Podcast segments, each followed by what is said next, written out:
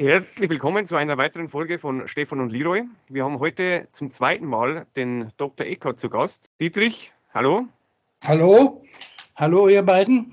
Herzlich willkommen. Wir waren bei der wir waren bei der letzten Folge ja stehen geblieben, als du mit deiner Familie Mitte der 50er Jahre der S-Bahn ist Berlin, heute da geflüchtet und im Lager angekommen. Und da würden wir heute gern an dieser Stelle weitermachen. Also ihr seid damals in West-Berlin im Lager angekommen. Wie ging es dann weiter? Ja, wir sind dann recht bald aus dem Lager wieder rausgekommen, weil wir ja Verwandte hatten in Berlin, äh, auch in Hamburg. Und nach Hamburg wollten ja meine Eltern. Das haben sie dann auch gemacht. Ich habe allerdings in Hamburg nur wenige Wochen verbracht und kam dann auf ein Internat an die holländische Grenze. Ja, und dort habe ich dann äh, Abitur gemacht am sogenannten Adolfinum. Das war so eine altehrwürdige, altsprachliche Schule. Und nach dem Abitur war ich eigentlich nicht geneigt, sofort ins Studium zu gehen, sondern ich habe erstmal Geld verdienen wollen, und zwar im Industriebau war ja damals ein großes Thema. Es lag ja alles noch am Boden in den 50er Jahren und die Industrie musste ja erstmal wieder aufgebaut werden und da war ich dabei. Wie kommt, wie kommt man auf den Gedanken, ausgerechnet Industriebau zu machen? War das in der Familie verwurzelt? Es gibt ja auch noch andere Handwerksberufe, die gefragt waren zu der Zeit. Das war ganz einfach. Es war also weder eine Familie verwurzelt noch sonst irgendwo. Es gab eben einfach dort gute Möglichkeiten, viel Geld zu verdienen. Wir konnten praktisch ohne Begrenzung arbeiten. Oft hat man sogar zwei Schichten nacheinander gemacht. Das war möglich. Wenn ich euch erzähle, dass ich damals angefangen habe mit einem Stundenlohn von 3 D-Mark 10, dann werdet ihr lachen. Aber so war es damals üblich. Man kriegte ja auch schon ein, ein äh, belegtes Brötchen für 10 Pfennig. Das steigerte sich dann im Laufe der Jahre, im Laufe der Monate. Ich war ja so lange nicht im Industriebau, fing dann irgendwann mal an mit dem Studium. Das war damals unser Lohn. 3 D-Mark 10. Und das bei relativ gefährlicher Arbeit. War das im Rahmen einer Ausbildung oder war das nur zum Geldverdienen auf Stundenbasis? Nur zum Geldverdienen. Ich bin dann äh, von daher äh, langsam in eine Ausbildung als Industriebaumonteur hineingerutscht. Das noch vor dem Studium. Und das wurde auch abgeschlossen vor dem Studium. Ja, ich habe zwar eine Prüfung gemacht, ob das die reguläre Prüfung war, das weiß ich nicht mehr. Aber irgendeinen Abschluss habe ich da gemacht, das weiß ich noch. Also ich meine, es ist ja so, ich hatte ja damals eine große Affinität zur Technik. Das hing damit zusammen, dass ich eben äh, technisch einigermaßen versiert war. Ich hatte als Schüler schon einen europäischen Preis bekommen für eine technische kleine, äh, für eine technische Bastelei. Damals gab es die EU noch nicht, sondern die Vorgängerin. Das war die sogenannte Montan-Union.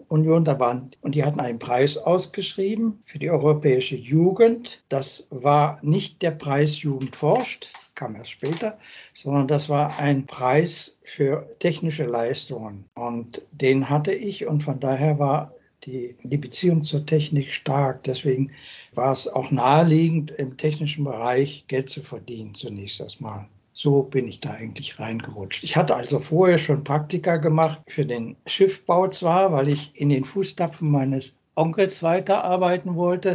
Der war Flugzeugbauer, der hatte erst einen Düsenjäger mitgebaut. Da äh, hatte ich Praktika schon absolviert. Damals ging das im deutschen Flugzeugbau noch nicht. Da musste man als Flugzeugbaupraktikant in den Schiffbau und habe da entsprechende Praktika abgelegt. Immer in den Ferien, dann später auch für längere Zeit. Und für welches Studium hast du dich dann entschieden?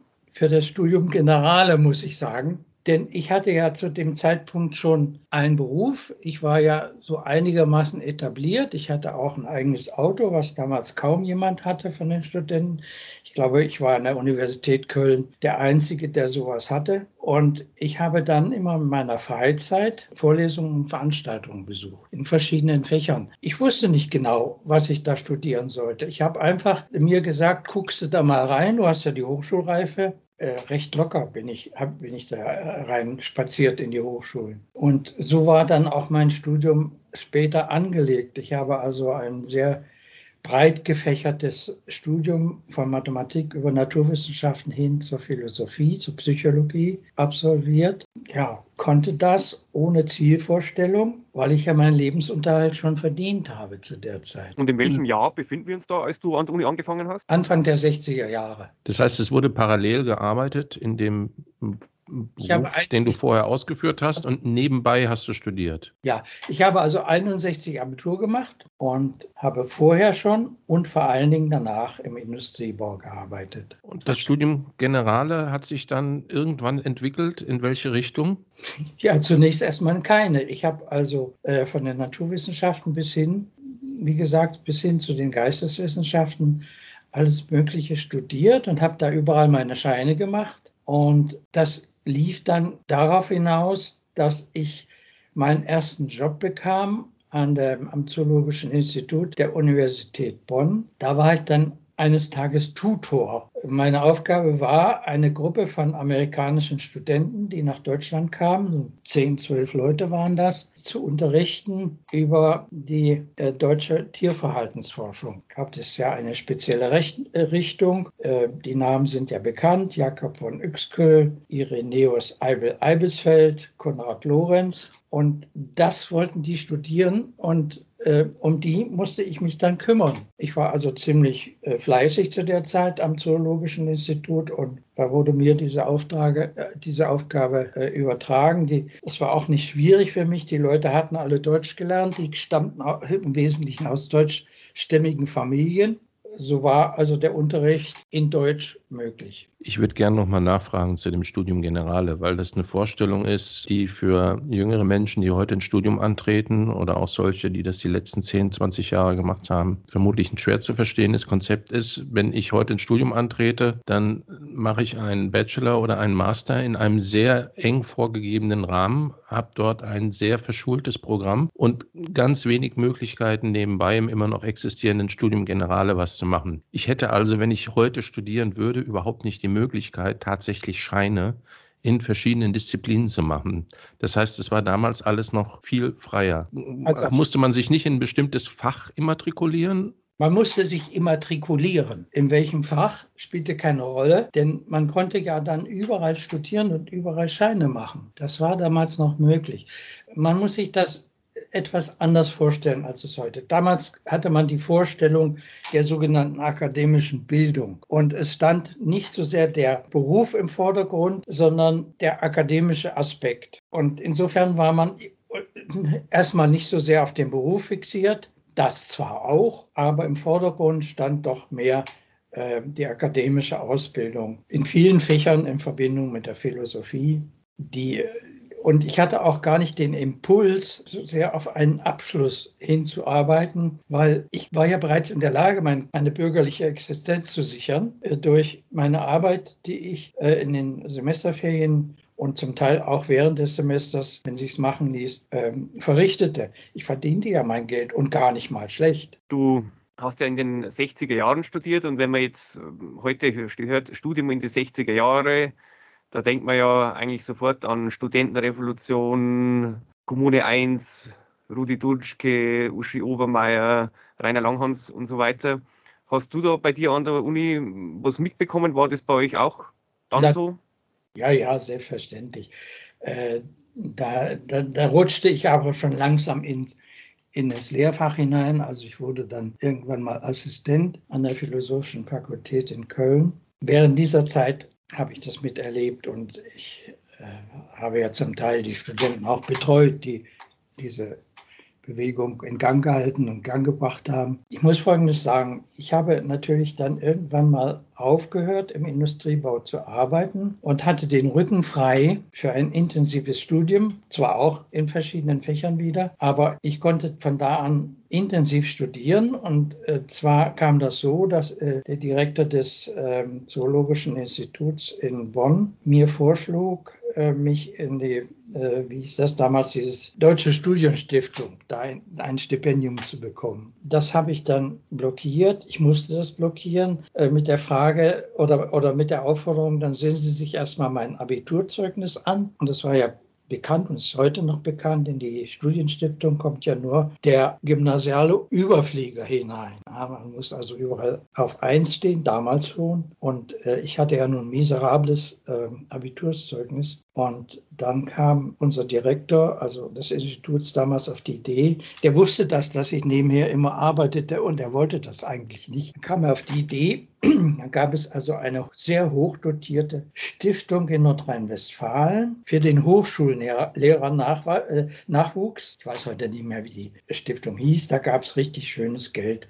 Da hatte man also praktisch das Lehreranfangsgehalt netto. Und da musste man eben, und deswegen war das, kam ich da auch dann rein. Da musste man nämlich aus verschiedenen Fakultäten, Fachbereichen, sagt man heute, Gutachten bringen von Ordinarien. Und das konnte ich. Aufgrund meines breiten Studiums konnte ich fünf von völlig verschiedenen Fachbereichen Gutachten bringen. So rutschte ich da hinein und von da an habe ich eigentlich im Hochschulwesen mein Geld verdient. Und nochmal, um zurückzukommen auf die, auf die Studentenrevolte, wie bist du dem Ganzen gegenübergestanden? Eher ablehnend oder hast du verstanden, was nachvollziehen können, was die Studenten wollten? Also ich habe, ich war ja damals schon so weit bewusstseinsmäßig, dass ich in der Lage war, so, so, etwas die Hintergründe der ganzen Revolte zu verstehen. Und ich hatte ja nun den direkten Kontakt, den ich sehr intensiv gepflegt habe mit meinen Studenten. Wir waren ja ständig auch privat in, in Gesprächen miteinander. Da haben wir ja diese Dinge äh, der Gesellschaftskritik, um das ging es ja damals, ging eigentlich vordergründig nur nur vordergründig ging es eigentlich um die Nazi-Elterngeneration, gegen die sich äh, viele der damaligen Studenten aufgelehnt hatten. Das war Vordergrund. In, in, in, Wirklichkeit ging es, also im Kern ging es um eine grundsätzliche Infragestellung der Gesellschaftsstrukturen, nicht nur in Deutschland, sondern in, im Abendland überhaupt, also in Europa. Darum ging es im Prinzip. Das hat heute mancher vergessen. Leute denken immer, ja, die haben sich gegen ihre Nazi-Elterngeneration aufgelehnt. Das war ja gar nicht so. Das war vordergründig vielleicht so. Ich meine, klar, so äh, solche Leute wie zum Beispiel die Frankfurter Gebrüder Wolf, die ja einen äh, sehr bekannten äh, Nazi-Juristen als Vater hatten, da spielte das natürlich eine große Rolle. Aber beim Großteil der Studenten, die haben sich einfach unwohl gefühlt in den äh, Verhältnissen, in denen sie damals leben mussten. Das, das ist ähnlich so wie, wie bei der heutigen Jugend. Wie würden Sie sich da einordnen in dieser Bewegung in Kommunikation mit Ihren Studenten? Ich war dabei, aber mit Abstand. Woher kam der Abstand? Durch mein Philosophiestudium. Ich habe mich mit Gesellschaftsstrukturen beschäftigt und immer im Rahmen der Erkenntnistheorie. Also man muss Folgendes vielleicht sagen, der Kern meines Studiums war Mathematik, Logik und Erkenntnistheorie. Und in diesen drei Fächern habe ich ja dann auch Bücher geschrieben. Und ich hatte von daher schon immer einen gewissen Abstand zu dem, was real ablief, weil ich immer die Hintergrundstrukturen gesehen habe oder mich zumindest bemüht habe, die Hintergrundstrukturen aufzudecken. Und das ist ein Thema der Philosophie. Und äh, so war meine damalige Haltung äh, der 68er Bewegung gegenüber auch zu verstehen. Ich habe also sowohl das Positive befürwortet als auch mit einem gewissen Abstand das Negative verbannt. Man hat das auch versucht mit den äh, Studenten zu diskutieren. Alles, was in Richtung Gewalt ging, war mir suspekt. Und ich habe dann versucht, dieses mir anvertraute Bewusstsein der Studenten dahin zu lenken, dass sie zunächst erstmal sich bemühen, äh, zu verstehen, was denn eigentlich die Fehlbildung der Struktur der Gesellschaft ist und wo die grundlegenden Faktoren sind die Kommunikation selbst und der Gesprächskorridor, die Freiheit des Meinungsaustauschs, auch mit dem akademischen Lehrer. Wie ist es damals abgelaufen im Vergleich zu heute? Ja, also ich meine, die Diskussion war damals nicht so sehr in ideologischen Bahnen festgelegt. Also ich, wenn ich mich erinnere an meine Kommunikation mit unseren Professoren damals während meiner ähm, Vorbereitung zur Doktorprüfung, das war eine sehr freie Kommunikation und äh, also die Freiheit ging bis hin, kann man sagen, zum Anarchismus. Das war damals möglich. Also zumindest an der äh, Universität Köln, an der ich ja wesentlich studiert habe und dort wesentlich am, am sogenannten Husserl-Institut. Und diese Kommunikation mit den Leuten, äh, die hat mich sehr stark beeinflusst. Denn das war ja nach wie vor das, das mein Thema, das Erken äh, äh, Thema Erkenntnistheorie. Ja, und vor diesem Hintergrund habe ich natürlich auch mit meinen Studenten ähm, diskutiert und kommuniziert. Und ähm, einige von denen, äh, die sind offenbar dann auch durch diese Kommunikation beeinflusst worden. Nicht alle. Die sind ja dann selbst auch zum Teil akademische Lehrer geworden. Wenn wir mal eine Person hernehmen aus der damaligen Zeit äh, der Studentenrevolte, zwar den Daniel Cohn-Bendit, äh, der ja damals sich selbst auf jeden Fall als Anarchist bezeichnet hat und dann Strukturen gelandet ist, äh, Europaparlamentarier bei den Grünen, den Weg, den einige von den damaligen Köpfen der Studentenbewegung gemacht haben, also dann doch wieder ins System zu finden und im Endeffekt äh, die Strukturen weiterzutragen. Ja, das hing eben damit zusammen, dass, sie, dass es der 68er Bewegung nicht gelungen ist, zu den Grundstrukturen von Gesellschaftlichkeit, sondern ich das jetzt mal vorzudringen. Der David Cohn-Bendit war eigentlich ein äh, sehr ursprünglich denkender Typ. Das vergisst man, wenn man seine politische Karriere jetzt, der war noch in seiner ganzen Art zu denken und in seiner ganzen Art Revolte zu machen, relativ bodenständig. Wenn man ein Interview mit ihm heute noch anhört, dann merkt man das auch. Aber irgendwann musste der ja auch eine bürgerliche Existenz äh, begründen. Und das Naheliegende war natürlich das, äh, sich in den politischen Raum hineinzubegeben. Der muss ja von irgendwas leben. Äh, und ähm, der kam ja dann von Paris nach Deutschland und war damals, ja, wenn ich mich erinnere, damals die Gründungsphase der Grünen kenne ich ja noch ziemlich genau, weil ich äh, ja selbst ein, einen Umweltschutz Verband gegründet hatte, den Umweltschutzverband die Goldene Meile. Der Name deswegen, weil diese Landschaft zwischen Bonn und A, um die ging es ja, so sehr schön war. Die nennt sich auch von alters her Goldene Meile und deswegen hieß unser Naturschutzverband Verband auch so. Und da hatte man auch, wir tagten dann immer in, in, der, in der Bonner Altstadt. In diese Tagungen kamen dann allmählich auch hinein die ersten grünen Politiker die haben dann die Tagungen aufgrund ihrer besseren oder höheren Eloquenz in ihrem Sinne umfunktioniert. In einer Weise umfunktioniert, dass wir uns, also die Gründer der ursprünglichen Naturschutzverbände, überhaupt nicht darin wiederfinden konnten. Ich bin dann einfach, ich habe mich dann einfach von dieser Bewegung getrennt schon sehr früh, Anfang der 70er Jahre. Und was waren das genau für inhaltliche Differenzen? Die zu dieser Trennung geführt haben? Also wir hatten ganz dezidiert immer erklärt, wir wollen außerparlamentarisch bleiben. Und die, die dann neu dazu kamen, wollten das Parlament mit dem Argument, ohne das erreichen wir ja nichts. An sich ein logisch, logisches Argument. Das entsprach nicht unserer Ideologie. Unsere Ideologie war doch mehr richtig, Richtung Anarchismus. Wir wollten nichts ins Parlament, wir wollten eben weiterhin außerparlamentarisch arbeiten. So nannte man das damals. Und das war eigentlich der Grund für die Trennung. Ich hätte noch eine Frage zu den 60er Jahren, die ein bisschen in eine andere Richtung geht, vielleicht auch nicht. Du hattest gesagt, du kommst aus Torgau. 1961 ist die Mauer gebaut worden. Das hat die Sachen nicht einfacher gemacht. Die deutsche Frage war bestimmt damals für dich wesentlich präsenter, als ich das viele heute vorstellen kann. Welche Rolle hat das gespielt im, im universitären Alltag, privat und auch in Kommunikation mit den 68ern? Also ich war damals äh, nach dem Mauerbau äh, eigentlich sehr intensiv mit mir beschäftigt. Erstens zur Sicherung meiner bürgerlichen Existenz Zweitens mit, dem, mit den Anfängen des Studiums. Das beides lief äh, parallel und hat mich zeitlich total ausgefüllt, muss ich sagen.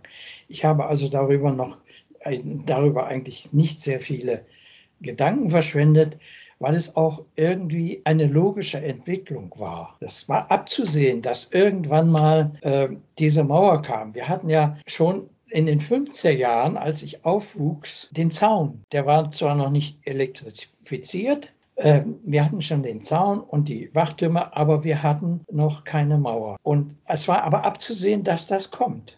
Und deswegen war das für mich auch gar keine Überraschung. Denn man muss Folgendes sehen. Bis in das Jahr 61 hinein war ein intensiver Austausch und Verkehr zwischen diesen Sektoren in Berlin noch möglich. U-Bahn fuhr noch ohne Grenzen, S-Bahn fuhr noch ohne Grenzen. Das alles war bis 61 noch möglich. Und die waren ja auch miteinander verbannt, Westberliner und Ostberliner, die sich am Sonntag oder am Wochenende gegenseitig besucht haben. Und dann kam die Mauer, weil das war ein Zeitpunkt im Jahr 60, 59, 60, erinnere mich, wo sehr viele Leute die Hoffnung auf eine vernünftige Entwicklung in der DDR verloren haben. Und das hat dann dazu geführt, dass ein ganzer Schwall von Bevölkerung in den Westen ging. Da mussten die was machen.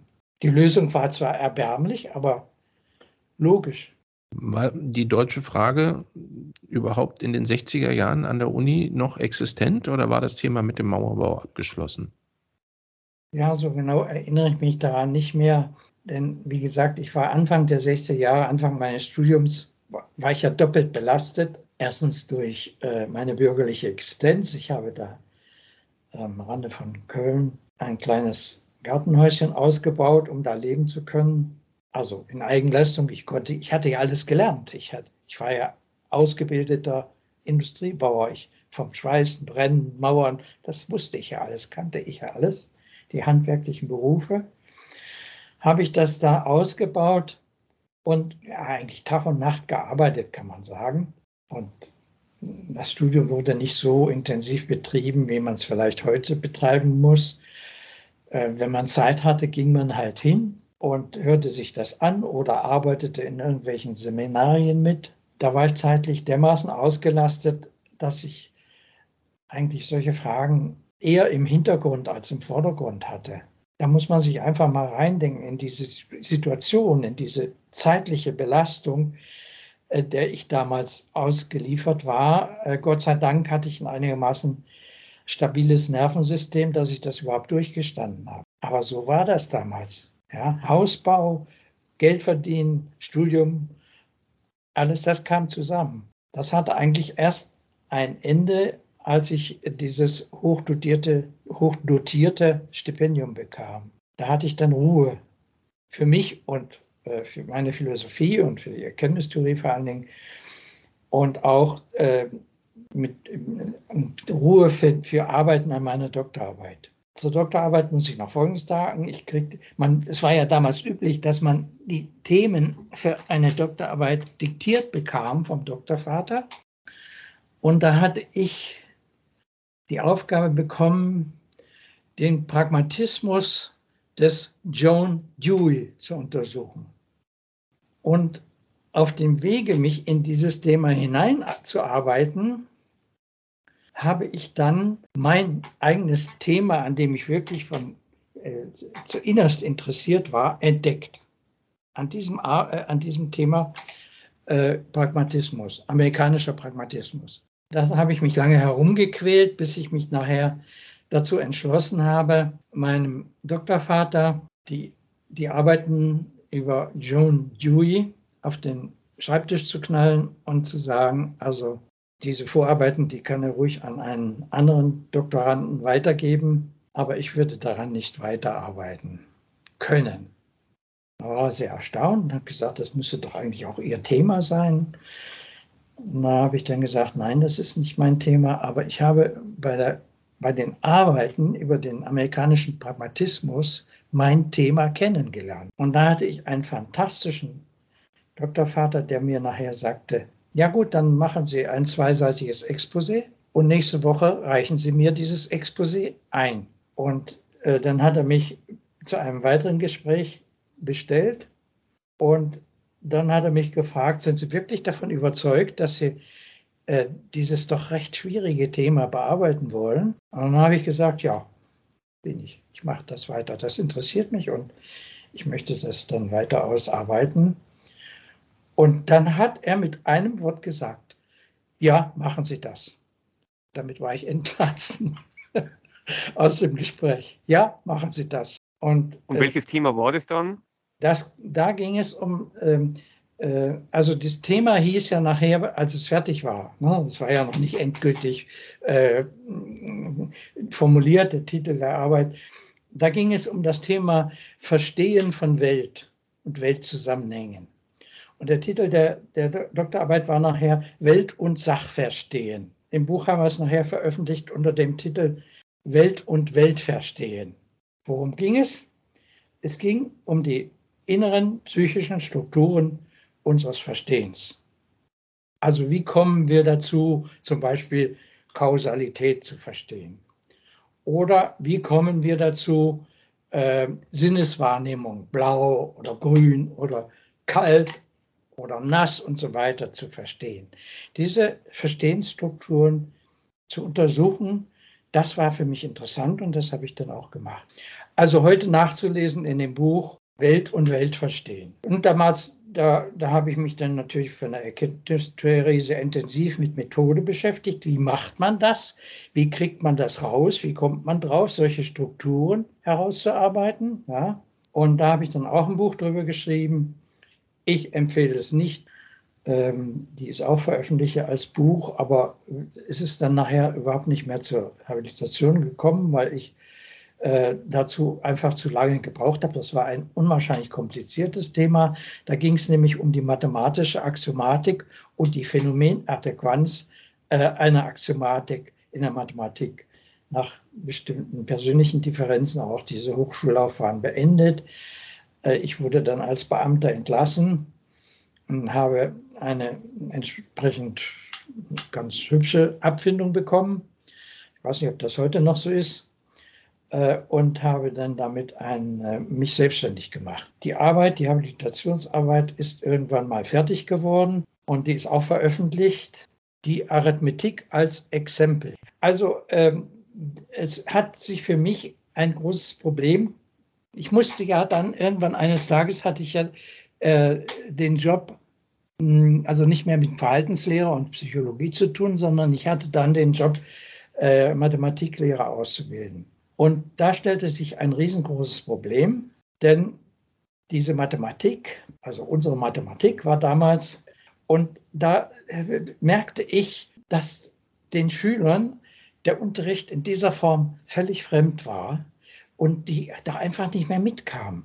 Im Gegensatz zu meinem eigenen äh, Unterricht, den ich damals genossen habe nach dem Krieg, wo wir eigentlich in der Mathematik so ziemlich bald sehr drin waren, war zu beobachten, dass die Schüler damals, also während meiner Zeit als Ausbilder, als akademischer Lehrer, das nicht konnten. Und da habe ich mich immer gefragt, woran liegt das eigentlich?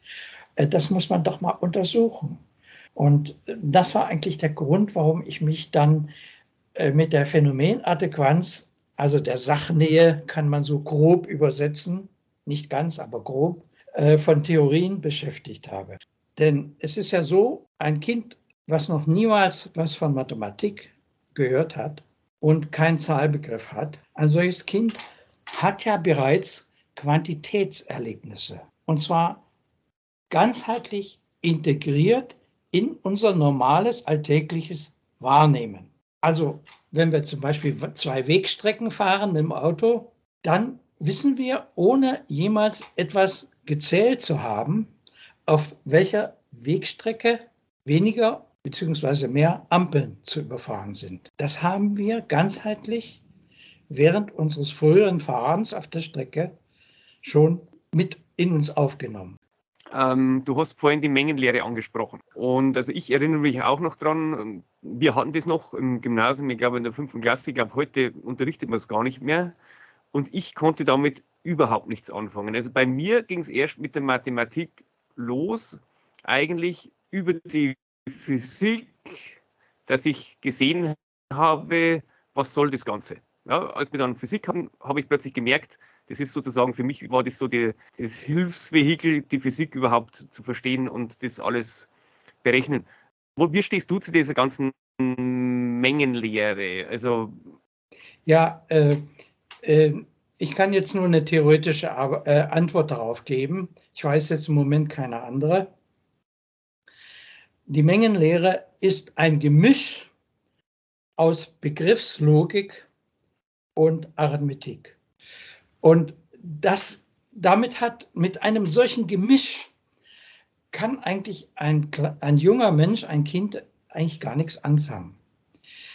Du kannst ein Kind in die Arithmetik, was ja auch gemacht wird, durchaus einführen, wenn du an dieses pränumerische Erleben, das das Kind ja ohnehin schon hat, anknüpfst. Wenn du aber an zwei verschiedenen Bereichen versuchst anzuknüpfen, einmal äh, die, das, äh, die Numerik, auf der anderen Seite die Begriffslogik, ja, diese ganze Teilmengen und Schnittmengen und was man da alles so lernt, das ist ja eigentlich alles Begriffslogik. Die Kinder sollen ja daran auch lernen, äh, wie man Unterbegriffe, Oberbegriffe und so weiter bildet.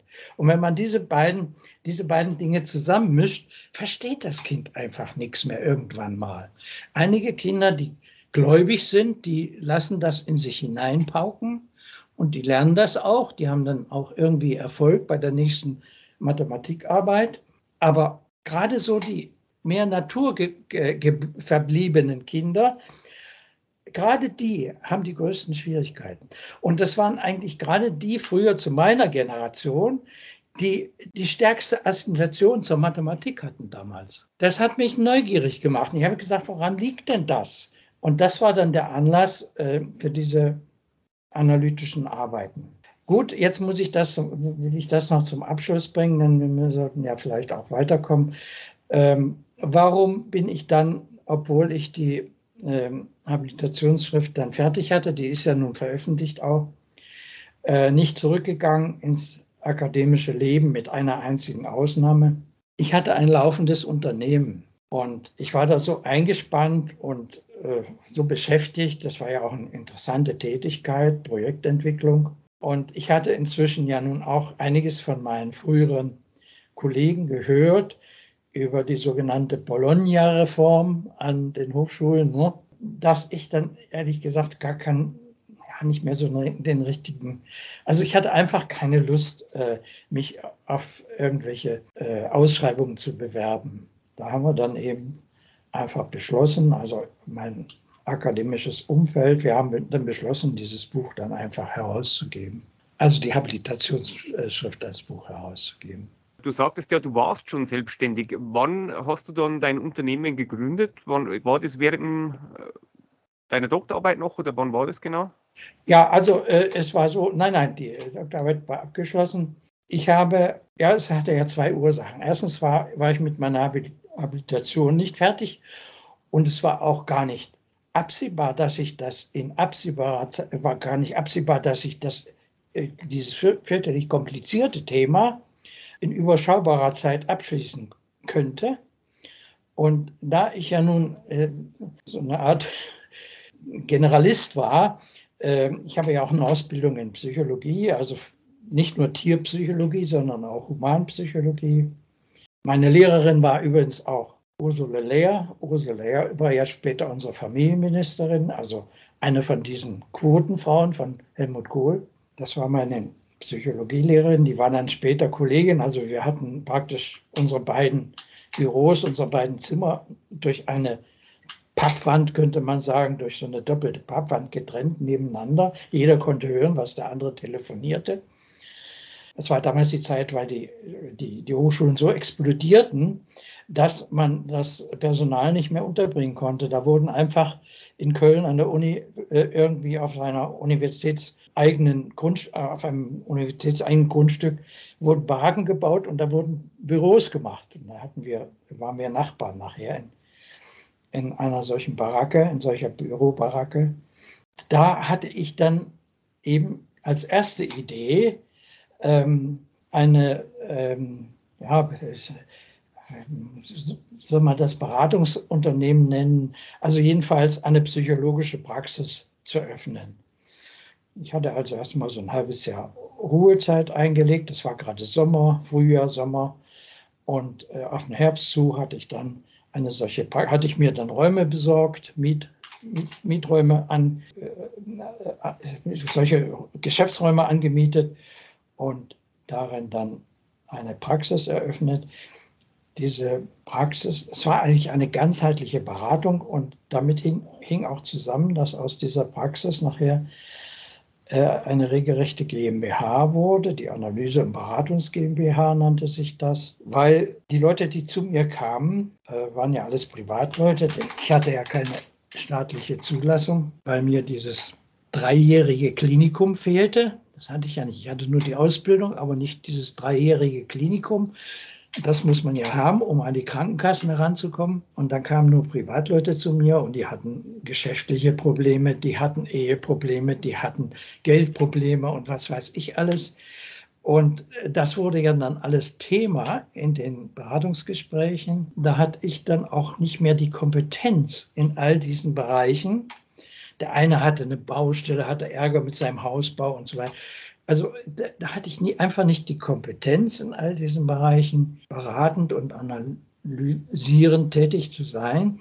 Und da habe ich mir dann Leute reingeholt, also ein Bauingenieur, ein Finanzmann aus der Schweiz, ein ähm, Versicherungsmakler, also alles Leute, die mit irgendwelchen alltäglichen Bereichen, mit dem jeder zu tun hatte, äh, fit waren. Und daraus erwuchs dann äh, diese GmbH, also praktisch einem, aus, aus einem Psychologiebetrieb heraus. Ich fand das auch irgendwo logisch, denn die Probleme, die zu lösen waren und die die nicht lösen konnten und damit zunächst erstmal zum Psychologen äh, kamen, das waren ja Alltagsprobleme. Da ging es eben halt um die Ehe, da ging es um die Finanzen, da ging es um Hausbau und dann ging es eben um Ärger mit irgendwelchen Berufskollegen oder sonst irgendwas. Das, war ja die, das waren ja die Themen. Und wie ist es dann äh, dazu gekommen, dass aus dem Unternehmen dann, dass du dann in die Projektplanung eingestiegen bist? Ja, das hat sich automatisch ergeben. Es wurde nachher äh, doch immer mehr so, dass dieser äh, Ingenieursbereich den, und der Finanzierungsbereich immer mehr in den Vordergrund trat. Ich weiß jetzt nicht mehr genau, warum waren das finanzielle Gründe, weil wir von daher äh, in diesem Bereich die besten Finanzquellen hatten oder was. Das weiß ich jetzt nicht mehr. Jedenfalls hat sich das in diese Richtung hin dann entwickelt. Und da fing ich dann an, auch von mir aus mich in dieses Fachgebiet einzuarbeiten. Die Basis war ja da. Und das war eigentlich dann der Grund, warum sich das dann in diese Richtung hin entwickelt hat. Und du warst ja dann auch äh, mit deinem Unternehmen eine Zeit lang in Afrika tätig, hast du mir mal erzählt. Ja, nee, das war ja dann ein anderes Unternehmen. Mein Unternehmen äh, wo, war ja da dann in es ausgelangt, äh, oder ich habe das abgegeben, muss man so sagen, musste das ja abgeben, als ich diese Schwierigkeiten bekam, äh, von denen wir bei der letzten äh, Sitzung schon mal kurz an, die hatten wir ja kurz angesprochen, als ich die Schwierigkeiten bekam mit dem deutschen Staat. Und äh, da war es ja in Deutschland nicht mehr möglich, für mich jedenfalls nicht mehr möglich, ein Unternehmen zu betreiben. Ich habe das dann, das Projektentwicklungsunternehmen, in andere Hände gegeben, andere Geschäftsführung eingesetzt und habe mich selbst bei meinem Unternehmen äh, angestellt als Freelancer, ähm, schon alleine um die Gewerbesteuer für mich zu sparen. Das war eigentlich der erste Schritt hin zur Steuerverweigerung. Ja, das war die Ursache dafür. Und und irgendwann mal, es wurde zwar eine Weile noch weitergeführt, äh, als ich nachher nicht mehr da war, aber äh, ich selbst habe das dann nicht mehr gemacht. Ja, dann kam der Schritt nach.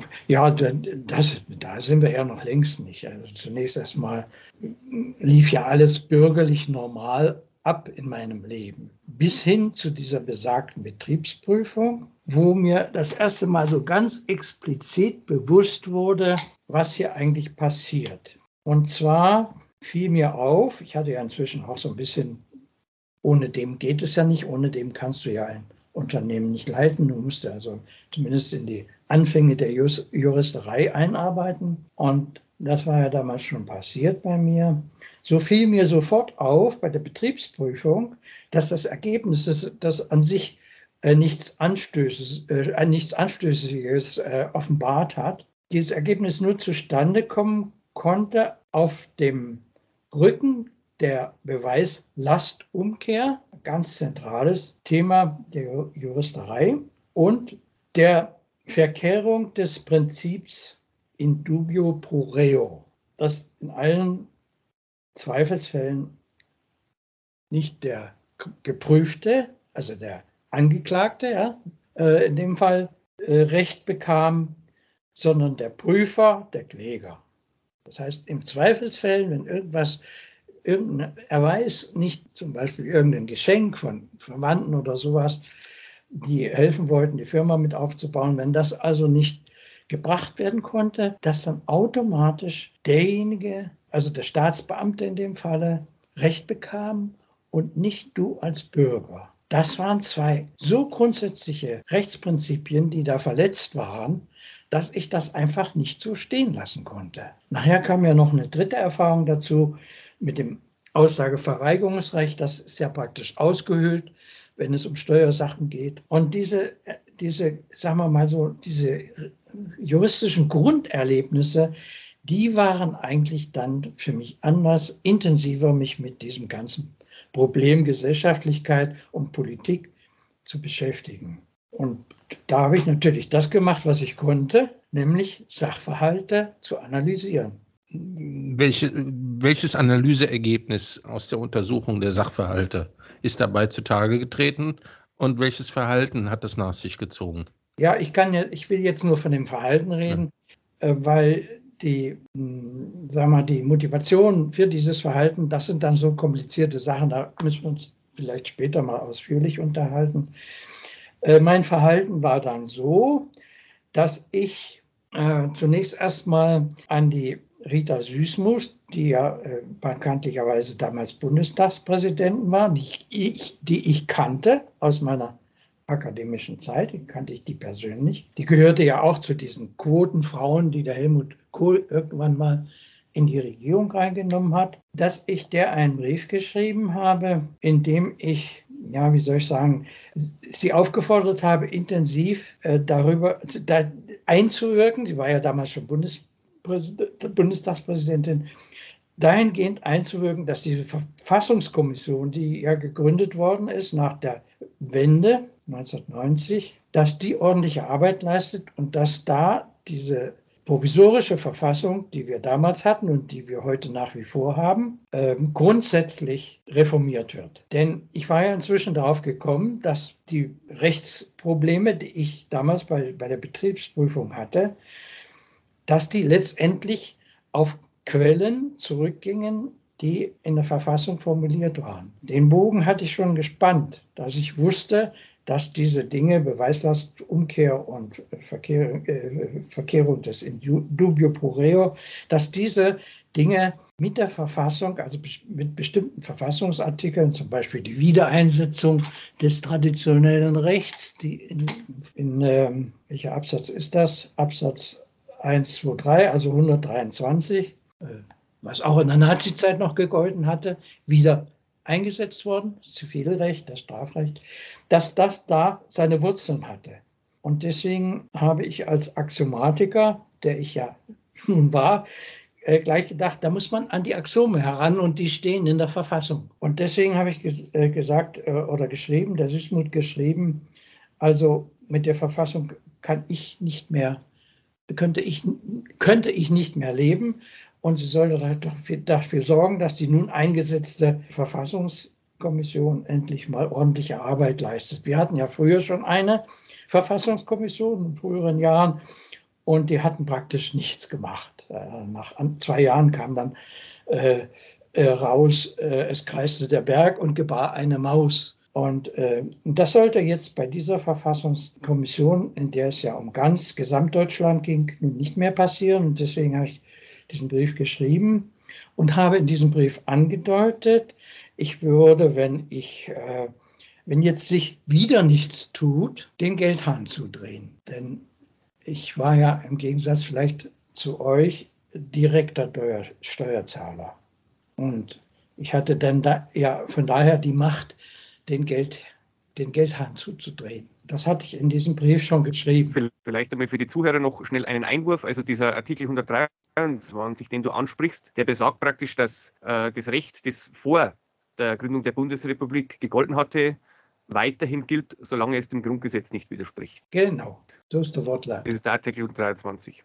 Und das wollte ich einfach so nicht stehen lassen, nach den Erfahrungen, die ich gemacht habe.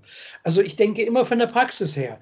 Ja, man, man sagt immer, ja, Mathematik und Logik und so, der Typ ist total verkopft. Das ist ein reiner Theoretiker. Das ist bei mir gar nicht so. Ich habe diese Praxiserfahrung gemacht. Und äh, auf dieser Basis der Praxiserfahrung habe ich diesen Brief geschrieben. Ja, dass ich Gab es da überhaupt eine Reaktion auf den Brief? Ja, da gab es eine Reaktion, äh, aber die war unverbindlich. Also ich kriegte dann von der Assistentin von der Süßmus, das ist ja eigentlich das Übliche, dass die einem dann selbst nicht schreiben, sondern dass irgendein Assistent da dran gesetzt wird, kriegte ich dann äh, ein Schreiben zurück. Das war dann unverbindlich, sehr unverbindlich. Ich wurde dann auf die zuständigen äh, Bundestagsabgeordneten meines Wahlbezirks verwiesen und mit dem sollte ich Kontakt aufnehmen und sollte das Problem besprechen. Das war mir einfach dann zu, einfach zu lächerlich, weil ich, ich hatte ja keinen Ansprechpartner, der nicht an irgendeine Partei gebunden war gibt es ja nicht. Unsere sogenannten Volksvertreter sind ja, vertreten ja nicht das Volk, sondern sie vertreten ja irgendeine Partei und deren Ideologie. Und deswegen war mir das einfach zu dumm, das Gespräch zu dem damaligen sogenannten Volksvertreter unseres, unserer Region aufzunehmen und habe dann eine Petition auf den Weg gebracht. Also eine Bundestagspetition. Der Inhalt der Petition war, der ist eigentlich im Wesentlichen abgedruckt in meinem Buch Die missratene Beziehung. Da will ich ja im Einzelnen jetzt auch nicht eingehen darauf.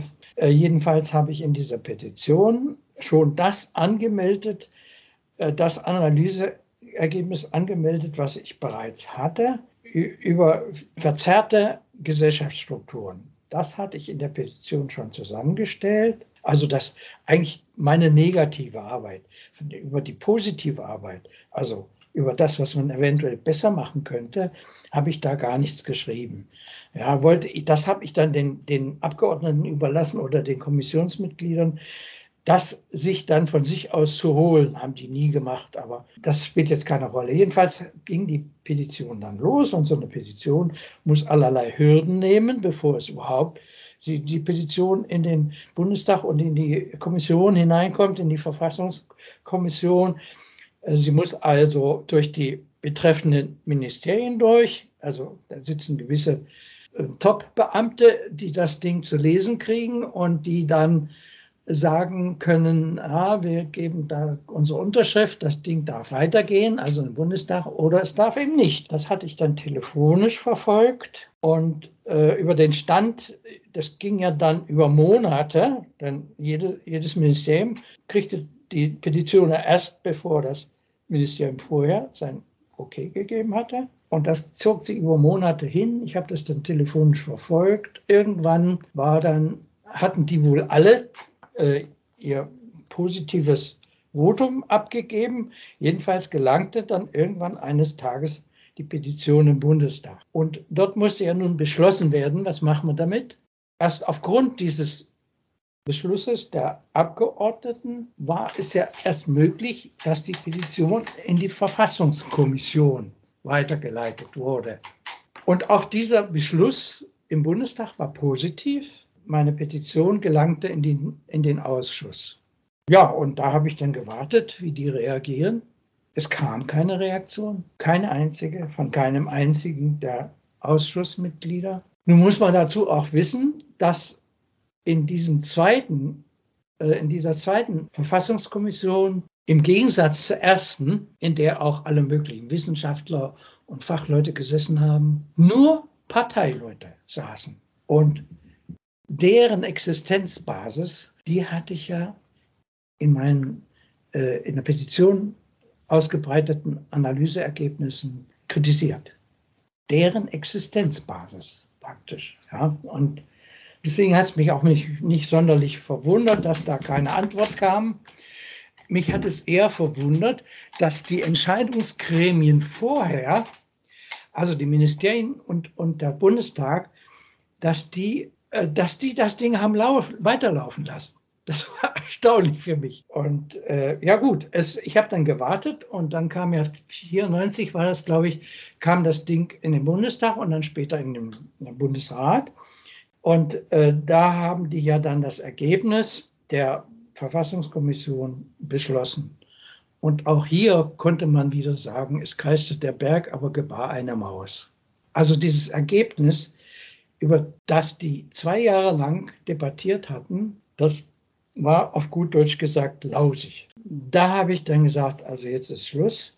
Ich habe dann das, was ich in dem Brief an die Rita Süßmus schon angekündigt hatte, kurzerhand den Geldhahn zugedreht. Denn ich hatte ja gesagt, das mache ich, wenn ihr nicht ordentlich arbeitet. Und das habe ich dann konsequenterweise gemacht. Ich hatte zwar wohl meine Schwierigkeiten dann damit, das kann sich ja jeder vorstellen. Man macht das nicht einfach so, sondern man überlegt sich schon, was das bedeutet für die eigene bürgerliche Existenz und so weiter. Ne, es waren ja Kinder da und Familie und so. Das war also nicht ganz einfach, aber ich habe es dann trotzdem durchgezogen und kriegte dann äh, die entsprechenden Formulare und Schreiben vom Finanzamt. Mahnung, Mahnschreiben, weil, weil da nun nichts kam. Da kam ja weder Geld noch irgendein äh, unterschriebenes Formular, noch eine Steuererklärung. Da habe ich dann äh, ein Schreiben verfasst, dass ich Achso, ich muss da Folgendes vorher, äh, vorher schicken. Ich war dann eingeladen zum Finanzamt, zum Direktor des Finanzamts und dann hatten wir ein Gespräch und dann habe ich ihm in aller Offenheit äh, meine Position geschildert und habe ihm auch geschildert, wieso ich äh, jetzt äh, so lange gewartet habe, über Jahre hin mit Steuererklärungen. Das ist an sich bei Unternehmen nichts Ungewöhnliches. Also da wird man auch nicht gleich gegriffen oder angegriffen, wenn man über Jahre hin das nicht gemacht hat. Nur irgendwann wollen die das haben. Da hatten wir ein sehr intensives Gespräch und ich merkte dann, er war ziemlich verwirrt. Er hat das also äh, den ganzen Fall übergeben an einen seiner Mitarbeiter. Das war dann der Mitarbeiter, der zuständig war für Selbstständige und Firmen. Da kriegte ich dann entsprechend Post und wurde dann aufgefordert, etwas zu tun. Und dann habe ich folgenden Brief verfasst. Ich äh, zitiere jetzt.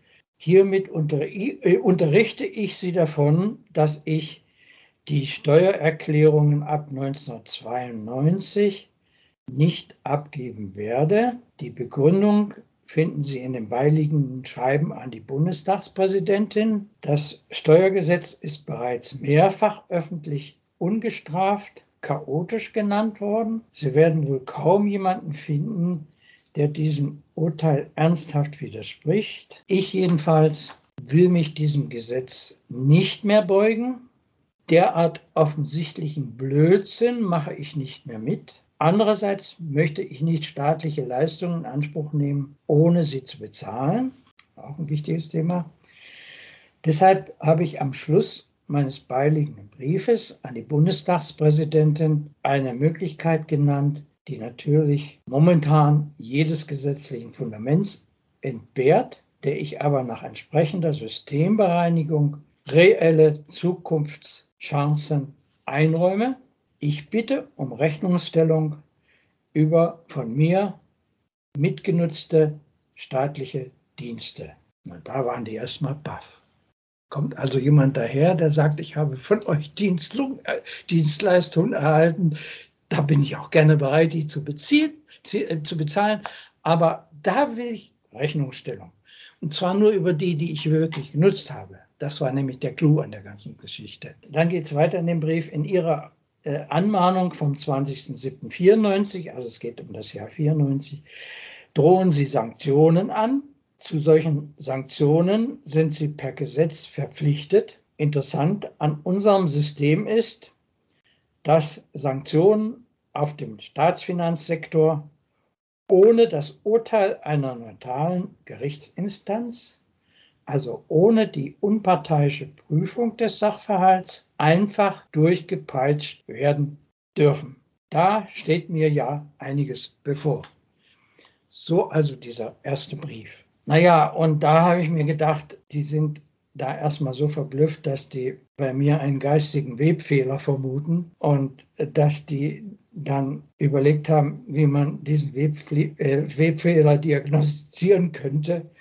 Das hat mich aber nicht veranlasst, irgendetwas an meiner Haltung zu ändern. Irgendwann mal hat sich die Sache dann äh, so entwickelt, dass ich dann direkten Kontakt mit äh, den Vollzugsbeamten des Finanzamts bekam und dann entsprechende Formblätter, mit denen ich irgendetwas erklären sollte. Und äh, meine Reaktion darauf war dann auch noch im Jahr 1994, dass ich geschrieben habe, nach äh, 162 Abgabenordnung müssen Sie auch in meinem Falle, also bei einer offiziellen Steuerzahlungsverweigerung im Zusammenhang mit einem Petitionsvorgang die Besteuerungsgrundlagen schätzen. Dagegen kann ich Widerspruch einlegen. Ja, das habe ich dann auch gemacht, ganz ordentlich. Ich vermehre mich noch einmal ausdrücklich dagegen, trotz nicht erfolgter Rechnungsstellung, jetzt kommt das wieder mit der Rechnungsstellung, für, Empfang, für, für in genommene Leistung Zahlung leisten zu müssen. Gleichzeitig werde ich mich mit allen Kräften, werde ich mit allen Kräften die Öffentlichkeit dazu gewin, äh, zu gewinnen suchen, das staatliche Inkasso-Ritual endlich einer Generalrevision unterzogen und den normalbürgerlichen Vorstellungen über Preis-Leistungs-Verhältnisse angepasst wird. Ich halte es für einen unhaltbaren Zustand, dass das Inkassowesen des Staates im ausgehenden 20. Jahrhundert immer noch, wie zu Zeiten der Herrscher von Gottesgnaden, auf dem Abgabenprinzip beruht. Ich sehe mit Erwartung Ihren weiteren Maßnahmen entgegen. Und dann wurde ein letzter Termin anberaumt unter Androhung von Zwangsmaßnahmen wurde ich aufgefordert, endlich zu zahlen. Und auf diesen Brief habe ich folgendermaßen geantwortet. Wie Sie sicher, sicherlich erfahren haben, hat unser Bundespräsident vor einigen Wochen in der größten deutschen Tageszeitung, öffentlicher geht's nicht, geäußert, dass er das Steuerrecht nicht verstehe. Das hat damals die Bildzeitung geschrieben. Der Bundespräsident ist bekanntlich ein exzellenter Jurist, ich meinerseits bin kein Jurist, schon gar kein Exzellenter, aber von mir verlangt man, dass ich mich einem selbst für Fachleute unverständlichen Gesetz unterwerfe.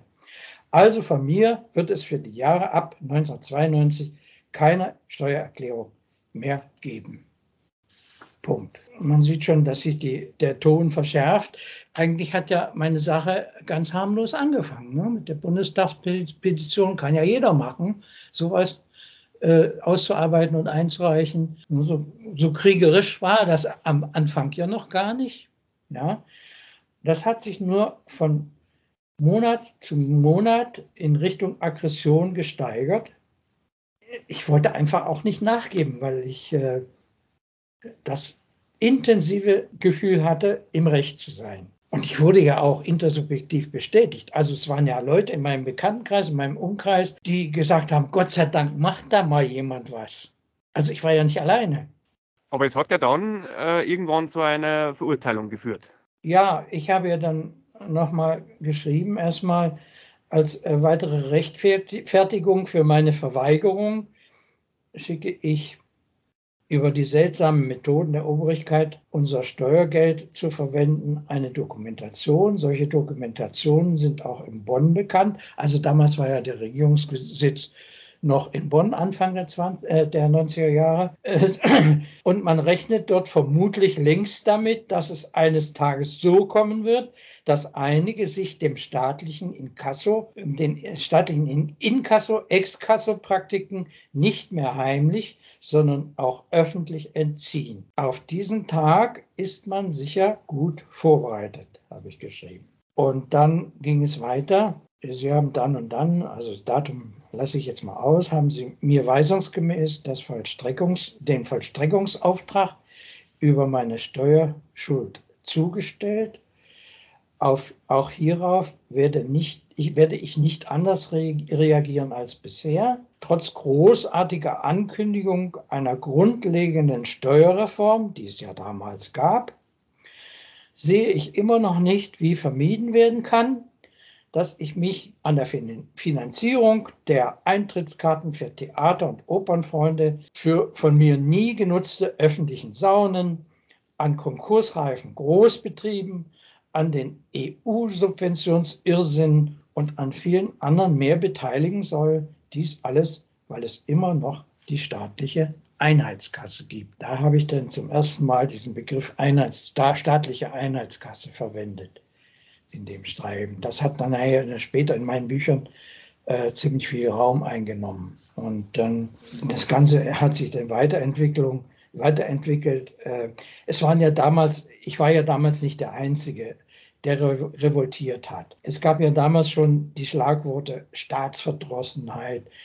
ähm, Wahl bei Boykott und Parteienhass, das ist ja nichts Neues. Das ging ja Anfang der 90er Jahre schon los. Diese Vokabeln standen ja damals schon überall in der Zeitung. Es kam dann ja so, dass irgendwann mal die Geschichte in die, in, in die Gremien kam. Die haben dann auch beschlossen, dass, dass hier nichts mehr passieren sollte, also an der Verfassung nichts mehr verändert werden sollte. Dass ich äh, weil das nicht geschah, nun auf meiner etwas störrischen Haltung beharren werde und dass ich da weiterhin nichts tun will. Und ich merkte dann irgendwann, dass mir die Steuerfahndungen auf den Fersen waren. Und war das Witzige daran, ich hatte, wir hatten eine kleine Dependance von unserer Firma und diese Dependance, die habe ich dann alleine betreut weil ich damals äh, eine Freundin hatte da in dieser Stadt. Da habe ich dann in einer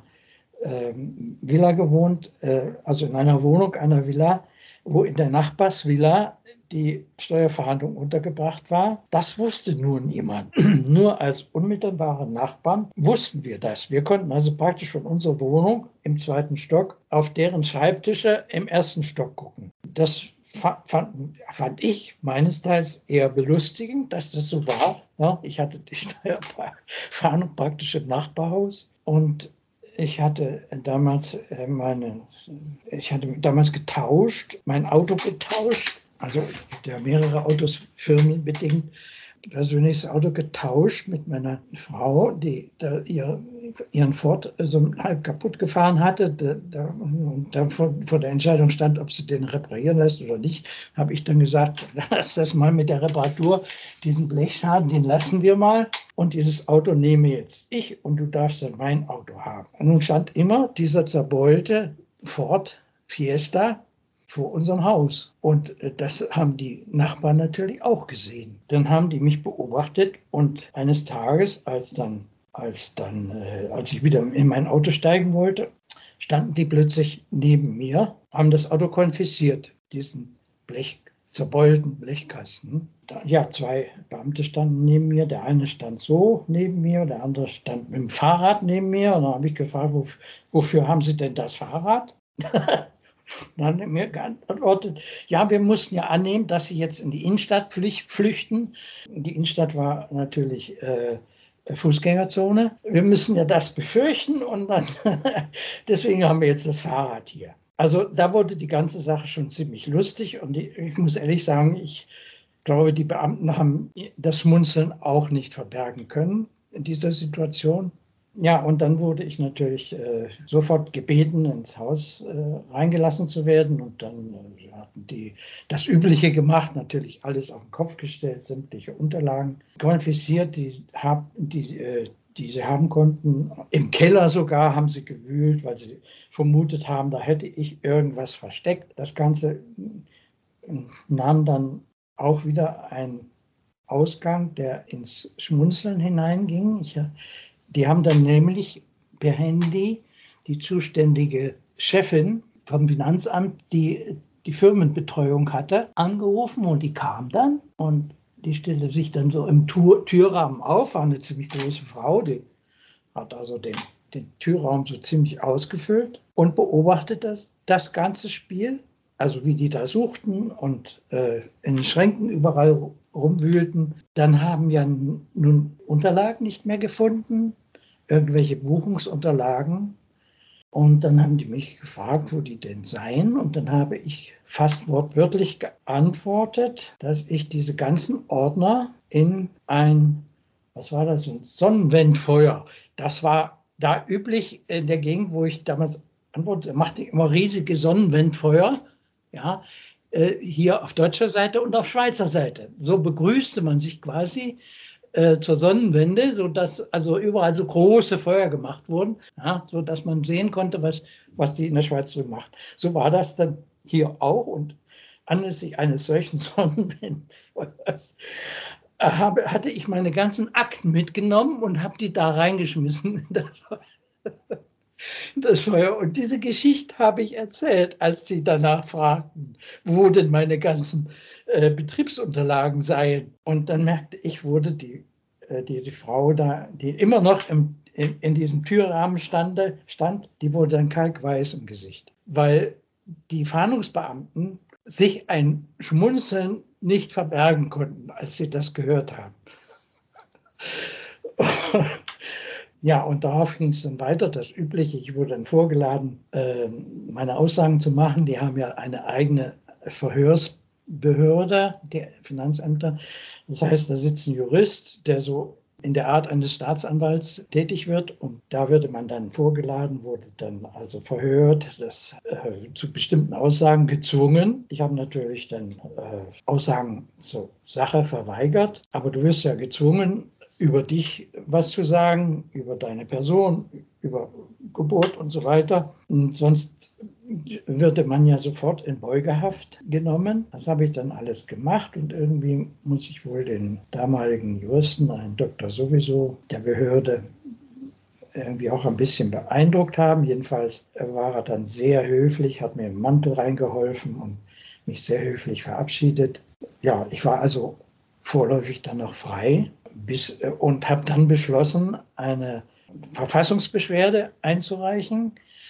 Und zwar auf der Basis dieser Erfahrungen, die ich gemacht hatte mit den drei Rechtsgrundsätzen. Und diese Verfassungsbeschwerde, die wurde zunächst erstmal abgelehnt. Das muss man sich so vorstellen. So eine Beschwerde geht ja dann nach Karlsruhe. Und da sitzen x Juristen, die zunächst erstmal das Ding auf den Schreibtisch bekommen und die dann, äh, das ist so eine Gruppe von Vorentscheidern, die dann entscheiden, ob die Sache in den Senat kommt oder nicht. Äh, so war es dann auch und ich kriegte dann von einem dieser Juristen das zurückgeschickt, wird nicht angenommen. Und dann habe ich natürlich empört reagiert und habe gesagt, das gibt es ja gar nicht, das ist doch eine ein Thema, was äh, das Verfassungsgericht betrifft. Welches Gericht soll denn sonst sich mit sowas beschäftigen? Dann wurde nach diesem Schreiben, das hatte ich ziemlich aggressiv auch formuliert, kam dann meine Verfassungsbeschwerde doch in den Senat. Und zwar in den Senat, der damals vom Verfassungsgerichtsvorsitz, den hatte damals eine Frau, ja, wie hieß die nochmal aus Berlin, eine SPD-Frau, ich komme jetzt auf den Namen nicht, die hatte damals den Vorsitz und und die hat mir dann, die hat dann auch reagiert auf, den, auf meine Verfassungsbeschwerde. Negativ beschieden, ja klar.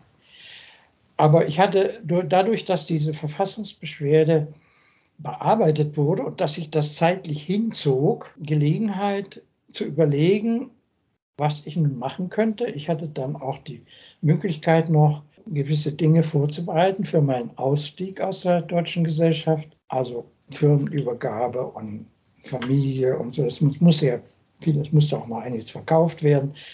Äh, die Zeit hatte ich dann noch, das alles abzuwickeln. Und ähm, als ich dann die endgültige Antwort bekam aus Karlsruhe, danach, als das dann soweit war, wurde ja äh, Haftbeschluss rechtsgültig, den ich ja schon bereits hatte.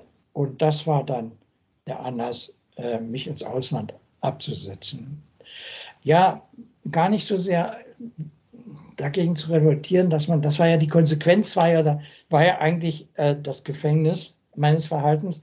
Und gar nicht so, ich sah ja die Konsequenz. Ich hatte ja das alles schon im Kopf vorher durchgearbeitet und schon projiziert praktisch, äh, was da auf mich zukam und wie ich mich dazu verhalten hatte. Das war ja nicht das Thema, sondern das Thema war, dass ich einfach Ruhe wollte. Ich brauchte einfach Ruhe, um mich selbst zu besinnen. Und deswegen bin ich erstmal ins Ausland gegangen, denn ich war ja überall ausgeschrieben. Man muss sich das nicht so einfach vorstellen. Du konntest also Grenzweg, wenn du überall ausgeschrieben bist, dann kannst du, also auch in den Konsulaten, dann kannst du nicht einfach irgendwo über die Grenze. Die wissen ja, dass du der bist, den sie suchen. Äh, du kannst dann eigentlich nur einen Grenzübertritt über die grüne Grenze machen. Das ist also jedenfalls im deutschsprachigen Raum und, Öst, äh, und Frankreich und so weiter ist das überall möglich. Also es gibt irgendwo immer irgendwelche Lücken in der Grenze, wo du rübergehen kannst. Und wo bist du dann hin? Ja, ich bin erstmal in die Schweiz. In welches Land hast du? Ja, ich bin erstmal in die Schweiz, weil, äh, weil ich da ein ehemaliger äh, Mitarbeiter meiner Firma, das hatte ich ja vorhin schon erwähnt, der Finanzmann, der kam aus der Schweiz und hatte sich dort ein äh, Penthouse-Büro, ein ziemlich großes, um, äh, in so einem Bürohaus, in so einem Glaskasten gekauft und der war eigentlich, dieses Büro war eigentlich viel zu groß für ihn und da hat er mich gefragt, ob ich ihm da Räumlichkeiten abmieten wollte und das kam mir gerade zurecht in dem Moment.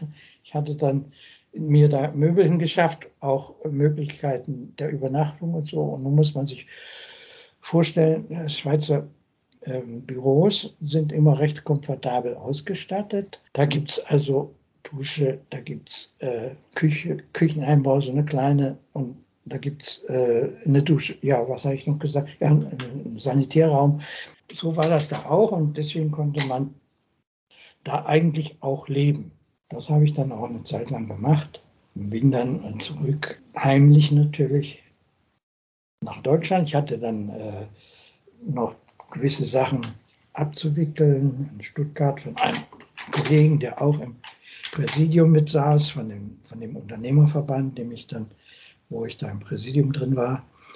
Und äh, musste nach Stuttgart. Und da stellte ich dann fest, dass ein ehemaliger Mit Student aus meiner Zeit, als ich, ich promoviert habe, auch in Stuttgart war. Und der hatte mit mir zusammen promoviert. Er hat erst in London studiert, also ein Schwarzer.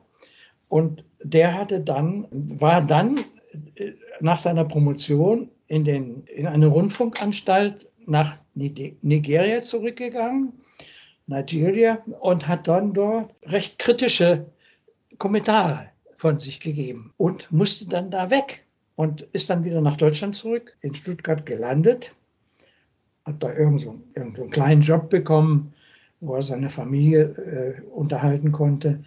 Und der hat mir dann gesagt, dass ein Kollege, also ein Mitstudent aus der Londoner Zeit, der aber in London promoviert hatte noch, äh, dass der in Ghana wäre und da einen hohen Posten jetzt hätte in Ghana. Ja, und der hat mir dann erzählt, ja, er könnte mir einen Kontakt herstellen und das wäre doch was und ich könnte da Projektentwicklung weitermachen, denn die hätten da irgendein so Projekt, das hatten die Russen eigentlich ursprünglich aufziehen wollen, aber äh, die Sowjetunion war ja zusammengebrochen, die, die Ingenieure und Monteure, die da an der Baustelle waren in Ghana, die waren alle weg, die hatte der, hatten westliche Firmen abgeworben, wenn, kriegten von Russland ja kein Geld mehr. Das, war, das, das brach ja alles zusammen. Und dann sind die gar nicht nach Russland zusammengegangen, äh, sondern nach Kanada, nach USA und überall da, wo sie Anstellung bekamen, die waren also weg. Das heißt, das Staudammprojekt war halb fertig. Es war zwar, Staumauer war da, war ein riesiges Projekt, das war waren die Turbinen schon drin. Das alles hatten die Sowjets schon geliefert, war auch alles schon fertig und eingebaut, aber es fehlte die gesamte Infrastruktur. Da äh, hat er, das wusste zwar mein Freund nicht aus Stuttgart, aber der hatte, wie gesagt, den, äh, seinen ehemaligen Studienkollegen aus London, aus London da unten in Ghana, der da inzwischen was geworden war. Und äh, mit dem sollte ich mich doch zusammentun und da könnte man doch was machen und da könnte ich doch wieder Geld verdienen und so weiter. Naja, das habe ich dann auch gemacht. Wir haben dann eine kleine Firma gemacht, äh, zwei Geschäftsführer, er und ich. Und wir hatten dann auch ein Firmenkonto. Da hatten wir beide Einzelunterschrift. Das war ein großer Fehler, muss ich im Nachgang sagen. Denn ähm, diese, die, die, die, diese juristische Form mit Einzelunterschrift bei Verträgen und bei Bankkonten ist gefährlich, weil dann im Prinzip jeder, der den Zugang zum Konto hatte, machen kann, was er will. Und das hat sich nachher auch ganz übel ausgewirkt. Der hat dann, weiß ich was, zwei, mit zwei Frauen war er schon verheiratet, hatte sieben Kinder und hat dann eine Assistentin bekommen, die sehr, sehr, sehr einen Rasseweib. Es, es gibt eigentlich nirgendwo so schöne Frauen wie in Afrika, habe ich festgestellt. Und die wollte der auch haben.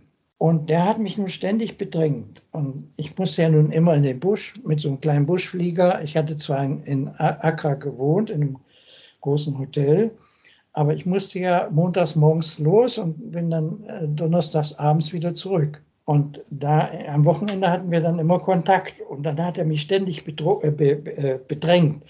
Ähm, dann hat er gesagt, wir haben jetzt richtig Geld auf dem Konto und, und jetzt muss doch mal was ausgeschüttet werden. Und ähm, da hätte da jetzt diese neue Frau und die will er jetzt haben. Die sind ja da sehr offen, die Afrikaner ja, die, muss jetzt auch zu mir kommen und die, von der will ich auch Kinder und alles diese Geschichten. Und, und ich habe immer dagegen gesteuert. Ich habe gesagt, das können wir nicht machen. Ich war ja nun inzwischen so weit Oberschwabe geworden, dass ich auch den oberschwäbischen Geiz internalisiert hatte. Und äh, insofern habe ich dann immer darauf gedacht, wir müssen investieren, wir müssen das und das und dieses Projekt ist irgendwann mal zu Ende und dann müssen wir was Neues haben. Und das geht nicht, wir müssen es sparen und weiß ich was. So war meine Position und, und, und ich merkte, unser anfangs recht harmonisches Verhältnis hat sich dann so ein bisschen auseinandergelebt, bis dann der Knall kam, ich kriegte draußen kein Geld mehr. Und was das heißt, muss ich erklären. Wenn also in Afrika geliefert, ich weiß nicht, ob es überall so ist, jedenfalls da war es so, wenn da geliefert wurde, also wenn die Lieferungen kamen mit großen LKWs und so weiter, dann kriegten die Lkw-Fahrer direkt für das Liefergut das Geld. Und sonst äh, tat sich da nichts, sonst haben die gar nicht, ist abgeladen. Jetzt war folgendes, äh, also ich musste immer draußen Geld haben, ziemlich viel Bargeld, um die Lkw-Fahrer immer äh, bezahlen zu können. Und jetzt war folgendes, ähm, irgendwann kam kein Geld mehr. Und ich meine, ich habe immer gewartet, die, das musste ja dann auch als Bargeld, muss, ging ja alles über Bargeld. Es musste ja auch jemand kommen, der das bringt.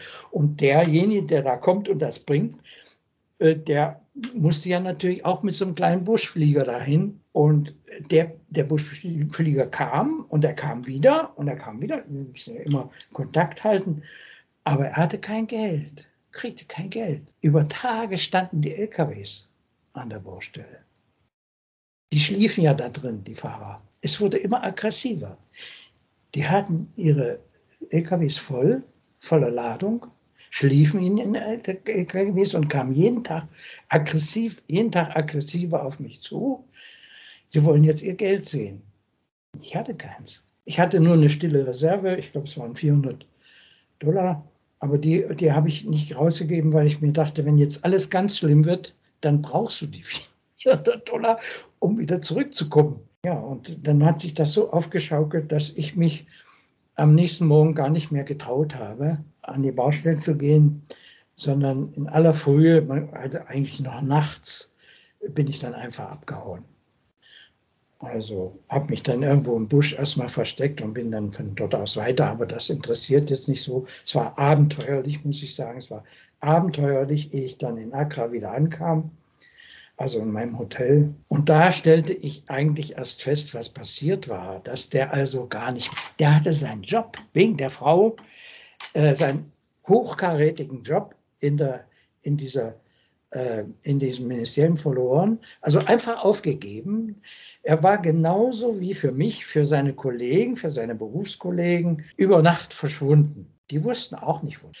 Äh, die wussten nur, dass er weg war und dass er diese Assistentin mitgenommen hat. Die war auch nicht mehr da. Ja, bin ich von dort aus dann direkt zur Bank und dann sagte ich, ja, wieso? Sagt der Banker, ähm, ihr habt ja, ja, ihr konntet doch, jeder von euch konnte doch machen, was er wollte mit dem Geld. Und so war es auch bei ihrem Kollegen. Der kam und sagte, kam mit dem Koffer und sagte jetzt, er will also sein ganzes, praktisch das ganze Firmenvermögen äh, bar ausgezahlt haben. Und dazu waren wir ja praktisch als Banker verpflichtet. Und das haben wir dann auch gemacht. Ja, wie es mir da ging, das könnt ihr euch ja vorstellen. Da unten irgendwo an der Atlantikküste, kein Pfennig sozusagen in der Tasche.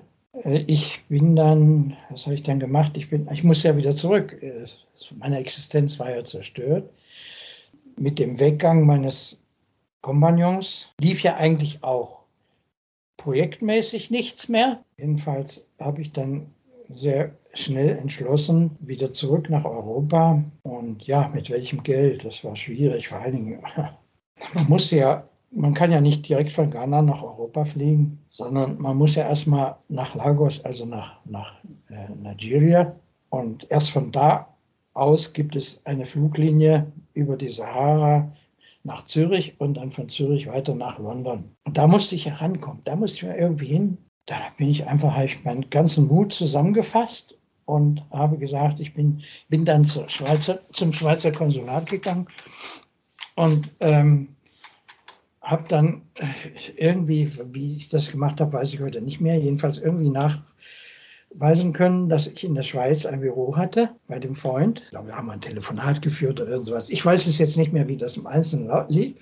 Und dass ich darum bitten würde, dass ich Geld bekäme vom Schweizer Konsulat, und das Deutsche konnte ich ja nicht, da war ich ja ausgeschrieben, um den Rückflug zu finanzieren. Ja, und das haben sie mir dann gegeben, weil ich ja nachweisen konnte, ich will in die Schweiz und ich will da in mein Büro. Das habe ich dann gekriegt. Ich muss das natürlich irgendwann mal abstottern, also wieder zurückzahlen, aber ich hatte erstmal Geld.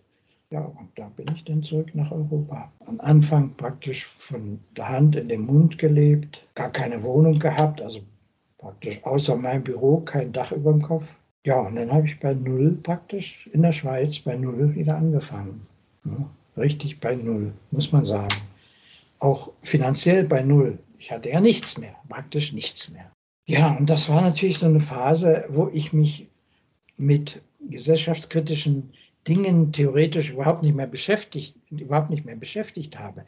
Ich war so beschäftigt mit der Sicherung meiner bürgerlichen Existenz, dass äh, da äh, theoretisch ein Vakuum entstand. Ich, ich, war ja von morgens bis abends nur damit beschäftigt, irgendwie an Geld wieder heranzukommen. Das geht vielen Leuten so. Aber äh, dann später, ich hatte mir zwar vorgenommen, du ziehst jetzt das Ding hoch, sparst ein bisschen was, um möglichst schnell ähm, aus der bürgerlichen Existenz herauszukommen, Zeit für das andere zu haben. Und dieses Ziel habe ich dann auch ziemlich konsequent verfolgt. Ich habe also wahnsinnig viel gearbeitet, muss ich sagen. Also heute bin ich ja ziemlich äh, gut genährt, aber ich kann mich entsinnen, Bilder damals, da war ich wie ein Strich, wie ein Strich, weil ich von morgens bis abends gearbeitet habe. Also bis tief in die Nacht hinein. Aber es musste sein, ich musste wieder hoch. Ich musste ja auch immer noch ein bisschen ich hatte damals noch zwei kleine Kinder und musste auch dafür sorgen, dass da zumindest das, das Allernötigste kam. Ja, da habe ich dann praktisch bis zu meinem, ja, bis zu meiner Verrentung. Und das war ja das Ziel. Also mein Ziel war, möglichst bald in eine Lebenssituation zu kommen, die nicht mehr, die mich nicht mehr gezwungen hat zu arbeiten, also im bürgerlich-technischem Sinne zu arbeiten, sondern davon frei zu sein und zwar weiterzuarbeiten, aber nicht unter Zwang, also äh, so viel zur Verfügung zu haben, dass ich ein simples, einfaches Leben ohne Arbeitszwang führen konnte. Das war mein Ziel. Das war dann auch in meinem ja, 65. Lebensjahr erreicht. Und äh, von da an habe ich dann eigentlich erst wieder ohne die Not im Rücken, muss ich sagen, also ohne diese ständige Existenzangst, war ja, ist ja auch eine Angst. Also emotional ist ja diese Situation eine Angstsituation. Muss man ja ganz klar sagen. Ohne das im Rücken, mich wieder in aller Ruhe meinen Analysen zuzuwenden. Ähm, und zu der Zeit habe ich dann auch eigentlich erst, ja, wann war das jetzt? Ist ja auch schon 15 Jahre her, den meine Habilitationsschrift endgültig abgeschlossen. Und dieses Rüstzeug brauchte ich auch, das muss ich ganz offen sagen. Dieses Rüstzeug, was ich mir da erworben habe, auch sagen wir mal von der Methode her, das brauchte ich auch. Ich hätte sonst, ich wäre sonst nie in der Lage gewesen, dieses sehr komplexe Problem der Gesellschaftlichkeit, also was ja im Kern das Ich-Du-Problem ist, das Problem der Intersubjektivität, dieses Problem der Gesellschaftlichkeit aufzudröseln. Das Rüstzeug hätte ich vorher nicht gehabt. Deswegen war es wichtig für mich, diese Habilitationsarbeit noch zu Ende zu schreiben, auch ohne die Aussicht und auch ohne das Bedürfnis, jetzt im Nachgang nochmal irgendwo Professor zu werden an einer Uni. Ich habe mich auch nie beworben um eine solche Position. Denn wenn ich das gemacht hätte, wäre ich ja auch wieder in, den, in, den, in die Nöte des Broterwerbs hinein und hätte nicht die Möglichkeit gehabt, in aller Ruhe und aller Abgeschlossenheit, ich habe mich dann auch zurückgezogen, äh, wie so ein Mönch, ähm, in eine Immobilie, die unsere, also die mir ursprünglich gehört, die unsere Immobilie, die unsere, äh, unsere Familie jetzt äh, gehört, äh, wo die Ruhe da war und die Möglichkeit, wirklich Ruhe zu haben vor den anderen. Wenn ich mich beworben hätte, hätte ich diese Möglichkeit nicht mehr gehabt. Ich habe zwar mal einen leichten Versuch gemacht, äh, so einen leichten Vorstoß an der Universität Konstanz, aber dann hat man mich mit diesem ganzen Bologna-Kram äh, konfrontiert und da habe ich gedacht, nee, also das machst du nicht. Ich hatte bereits ein Buch veröffentlichen, nicht über Persönlichkeitsbildung, zu der Zeit, als ich äh, da mal das Gespräch hatte mit einigen Leuten. Ich wollte da auch wieder in die Erkenntnistheorie rein, in der Philosophie. Und da wurde mir dann zugemutet, dass ich erstmal irgendwelche x Kurse machen müsste über Didaktik, Hochschuldidaktik und äh, alle möglichen Sachen, äh, Lernpsychologie und ich weiß es heute gar nicht mehr, ich habe das nicht behalten. Solche Sachen musste, hätte ich machen müssen, um mich überhaupt für eine äh, Professur bewerben zu können. Aber du warst, du warst ja äh, noch zur Fahndung ausgeschrieben. Also hast du dann vom deutschen Staat wieder mal ja, was gehört? Ist, dieses Zwischending ist ja sehr gut dokumentiert. Deswegen habe ich jetzt gar nicht darauf so rekurriert. Ähm, ich habe mich ja dann, ich kam, ich wollte ja wieder dann aus der Schweiz nach Deutschland zurück. Das war inzwischen, ich hatte jemanden auch gefunden, der inzwischen äh, mich in der Firma vertreten konnte. Ich bin dann nach Deutschland zurück, weil ich äh, ja immer noch mein altes Umfeld hier hatte und ich, mich zog das auch. Für mich hat zum Beispiel die schöne Landschaft immer eine sehr große Rolle gespielt für mein Lebensgefühl. Und ich hatte mir diese Landschaft, ja, der Bodensee und das Bodensee-Hinterland, extra dafür als Lebensraum auch ausgesucht nach meiner Zeit in Bonn. Und irgendwie äh, lebte ich ja in der Schweiz im Thurgau. Und wer, die, wer diese Landschaft kennt, der ist vielleicht nicht so, stelle ich mir mal vor, so toll begeistert vom Thurgau, vom Schweizer Thurgau. Denn man muss Folgendes wissen aus der Historie. Der Schweizer Thurgau war ja ursprünglich ein ganz großes Weinbaugebiet, bis dann äh, und, und sehr wohlhabend, die Bauern die Weinbauern. Und bis dann die amerikanische Reblaus kam und das alles vernichtet hatte. Und dann ist dieser ganze Wirtschaftsbereich eingebrochen. Die Leute sind wirklich verarmt.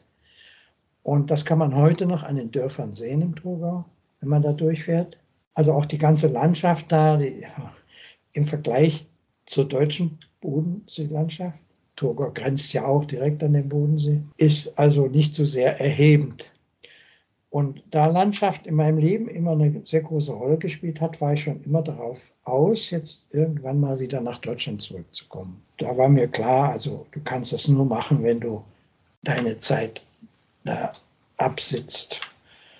Und ich habe mich dann, obwohl, ich meine, ich hätte jetzt noch anderthalb Jahre warten müssen oder warten können, bis äh, meine Sache verjährt gewesen wäre. Ähm, aber mein Fall hatte ja nicht nur eine zivilrechtliche Seite, sondern eben auch eine, also äh, nicht, nicht nur eine strafrechtliche Seite, sondern auch eine zivilrechtliche, denn ich war ja Schuldner dem Staat gegenüber. Also es waren ja zwei Probleme zu lösen. Einmal das strafrechtliche, zum anderen das zivilrechtliche. Und da habe ich gedacht, naja, wenn du nach Deutschland zurückgehst, das zivilrechtliche, das kriegst du dann vielleicht irgendwie noch hin. Das strafrechtliche, da kommst du nicht drum rum. Äh, dann habe ich mich dann einfach auch irgendwo gemeldet. Ich bin dann an irgendeinem Gefängnis, habe ich mir vorher ausgesucht, eins, das nicht so alt war und äh, keine umgebaute ehemalige Festung oder irgend sowas äh, bin ich dann dahin und einfach reinspaziert. Den Rest kann man dann nachlesen, ähm, wie das dann da drin zuging. Es war also am Anfang sehr lustig, denn die haben das gar nicht begriffen, äh, die Wachmannschaften, dass ich da plötzlich vor ihnen stand. Äh, und dann habe ich, wo kommen Sie her? Ja, ich komme gerade frisch aus der Schweiz, habe ich gesagt. Ja, also jedenfalls äh, war, steht das alles, habe ich sehr genau beschrieben in dem Buch. Ich möchte das jetzt auch nicht alles ausbreiten. Ähm, wir wollen ja darauf hinaus, wie kam es dann dazu, dass ich ähm, mich mit diesen Gesellschaftsstrukturen analytisch beschäftigt habe und welche Konsequenzen hat das gehabt für mich und eben über unseren Verein, auch für, für andere. Da sehe ich eigentlich den interessanten Punkt. Also ich will zu kurz noch zu meinem Gefängnisaufenthalt noch sagen, ich hatte dann sehr viel ähm, Sympathie bei dem Gefängnisdirektor, der natürlich alles das, was rausging an Manuskripten, die ich geschrieben hatte dort über meine ganze Geschichte, mitgelesen hat und der das auch kapiert hat und mich auch verstanden hat. Da gab es Sympathien. Auf dieser Basis bin ich dann recht bald da wieder rausgekommen. Ja, und konnte, äh, meine Firma war ja noch da, ich war ja dann praktisch nur ein knappes halbes Jahr weg, ja, womit ich gar nicht gerechnet hatte. Ich hatte eigentlich mit mehr gerechnet und das Urteil leitet, lautete ja auch auf mehr. Ich hätte, ich glaube, zwei Jahre waren es. Äh, jedenfalls äh, kam ich dann nach einem halben Jahr wieder frei, ohne jegliche Auflagen, muss ich sagen. Es war also nicht umgewandelt, die Strafhaft war nicht umgewandelt worden in, ein, in eine Bewährung. Das gab es nicht. Ich war also völlig frei. Das verdanke ich diesem Gefängnisdirektor. Ja, der, der war ursprünglich Richter gewesen und war offenbar auch nicht, konnte sich nicht so sehr, äh, vermute ich mal, mit dem deutschen Recht äh, identifizieren. Er war ja von Haus aus Jude, hat sich dann freiwillig, so wie ich das mitgekriegt habe, hintergründig dazu gemeldet, ein solches Gefängnis zu übernehmen als Gefängnisleiter. Dieses Gefängnis dann in einer Art zu gestalten, ähm, als ja, Resozialisierungsanstalt. Diesen Charakter hatte das äh, Gefängnis, muss man sagen. Wir mussten also viel arbeiten, schwer schuften zum Teil. Aber das hat mir eigentlich gar nichts ausgemacht. Jedenfalls sollten wir auf diese Weise äh, wieder ins bürgerliche Leben integriert werden. Naja, ich kam dann recht schnell wieder raus, habe dann natürlich sofort angefangen. Also ich musste dann natürlich noch zwei Jahre, ich glaube zwei oder drei Jahre musste ich dann noch äh, arbeiten, um mich so weit frei zu schwimmen finanziell, um dann aus der bürgerlichen Erwerbsexistenz ganz aussteigen zu können. Und das habe ich dann auch sehr schnell gemacht, weil irgendwie drängte es mich jetzt an meinen ursprünglichen Arbeiten über äh, die Intersubjektivität, das war ja schon ziemlich früh mein Thema, weiterzukommen. Auch mal Klarheit über mich selbst zu bekommen, über meine eigenen privaten gesellschaftlichen Beziehungen. Ich habe erst relativ spät gemerkt, dass diese Struktur der gesellschaftlichen Privatbeziehung prinzipiell überhaupt gar keine andere ist als die Struktur innerhalb des, der Gesamtgesellschaft, also auch zu, zu den Machthabern der Gesellschaft. Strukturell ist das ein und dasselbe. Das war allerdings eine Einsicht, die erst sehr spät kam. Zunächst erstmal muss. Dietrich, ähm, ich weiß nicht, so mal, weil das wäre jetzt ein guter Zeitpunkt, glaube ich, hier äh, für heute mal Schluss zu machen und weil, weil du jetzt genau an dem Punkt bist äh, mit deiner Gesellschaftsanalyse und dass wir dann da beim nächsten Mal weitermachen. Ja, äh, ich würde auch dafür plädieren, dass wir jetzt, sagen wir mal, diese ganze Problematik des äh, persönlichen Entwicklungsgangs an der Stelle mal abschließen. Ja, passt ähm, genau. Das wäre ein guter Zeitpunkt. Das sind alles Dinge, die, die jeder mehr oder weniger irgendwo hat. Auch Schwierigkeiten, Ich-Du-Bereich und so, das sind ja äh, intersubjektiv präsente Probleme. Und äh, das muss man jetzt anhand einer individuellen Entwicklung gar nicht so breit ausbreiten. Ich bin gerne bereit dazu, aber es, es, lohnt sich einfach nicht. Es ist einfach zu kostbare Zeit, die wir hier miteinander verbringen. Und da sollten wir dann schon irgendwann mal aufs Grundsätzliche gehen. Ich denke, das ist jetzt der richtige Zeitpunkt, Stefan, oder? Es, auch, es muss ja auch mal präsent ja. werden. Warum habe ich diesen Verein gegründet? Warum habe ich diesen Korrespondenzkreis gegründet? Äh, diese Motivation muss ja irgendwann mal klar werden. Und äh, da denke ich, sollten wir das nächste Mal dann auch weiter äh, fahren, äh, dass ich einfach mal diesen Punkt beschreibe, an dem ich dann den Beschluss gefasst habe, auch mal, mal andere Leute in mein, in meins, also in meine Monade, möchte ich mal sagen, einzubeziehen. Ja, da können wir ja direkt Ganz einsteigen genau. beim nächsten Mal. Können wir ja anfangen. Super. Vielen Dank, lieber Dietrich. Es war wieder sehr kurzweilig und sehr interessant. Für die Zuhörer, all die Bücher, die Dietrich genannt hat, die noch händig sind, ich werde das äh, unter der Podcast-Folge verlinken. Die finden wir alle auf dem Dietrich seiner Homepage oder auf der Homepage von dem Aktionskreis Menschenrecht und Freiheit. Ja, und ja, dann hören wir uns beim nächsten Mal. Darf ich ganz kurz äh, noch dazu sagen, die Bücher sind natürlich alle im Handel, auch noch äh, überall erreichbar außer einem, nämlich der Konstitutionsanalyse. Da habe ich die Restauflage, die noch da war, die, die, das Buch ist ja schon vor vier, über vier Jahrzehnten entstanden, gab es eine Restauflage, die habe ich aufgekauft und dieses Buch kann man nur bei mir bestellen. Das werde ich alles dann verlinken, deine Homepage, wo man das bestellen kann. Ja, das steht da auf meiner Homepage, ja. Dann bedanke ich mich herzlich. Ich denke, es war nicht nur für Stefan und mich keine verschenkte Zeit. Ja, ich hoffe. Und ich Alles bin, klar, einen schönen Tag noch und dann bis zum nächsten Mal. Bei euch, dass ihr mir so geduldig zugehört habt. Das ist ja auch nicht überall üblich, dass man Leute findet, die so geduldig sind, wenn man seine Geschichten erzählt. Hat mich sehr gefreut, Dietrich. Es war sehr interessant und wir hören uns dann beim nächsten Mal. Bis bald. Das machen. Also, tschüss. Tschüss. Danke.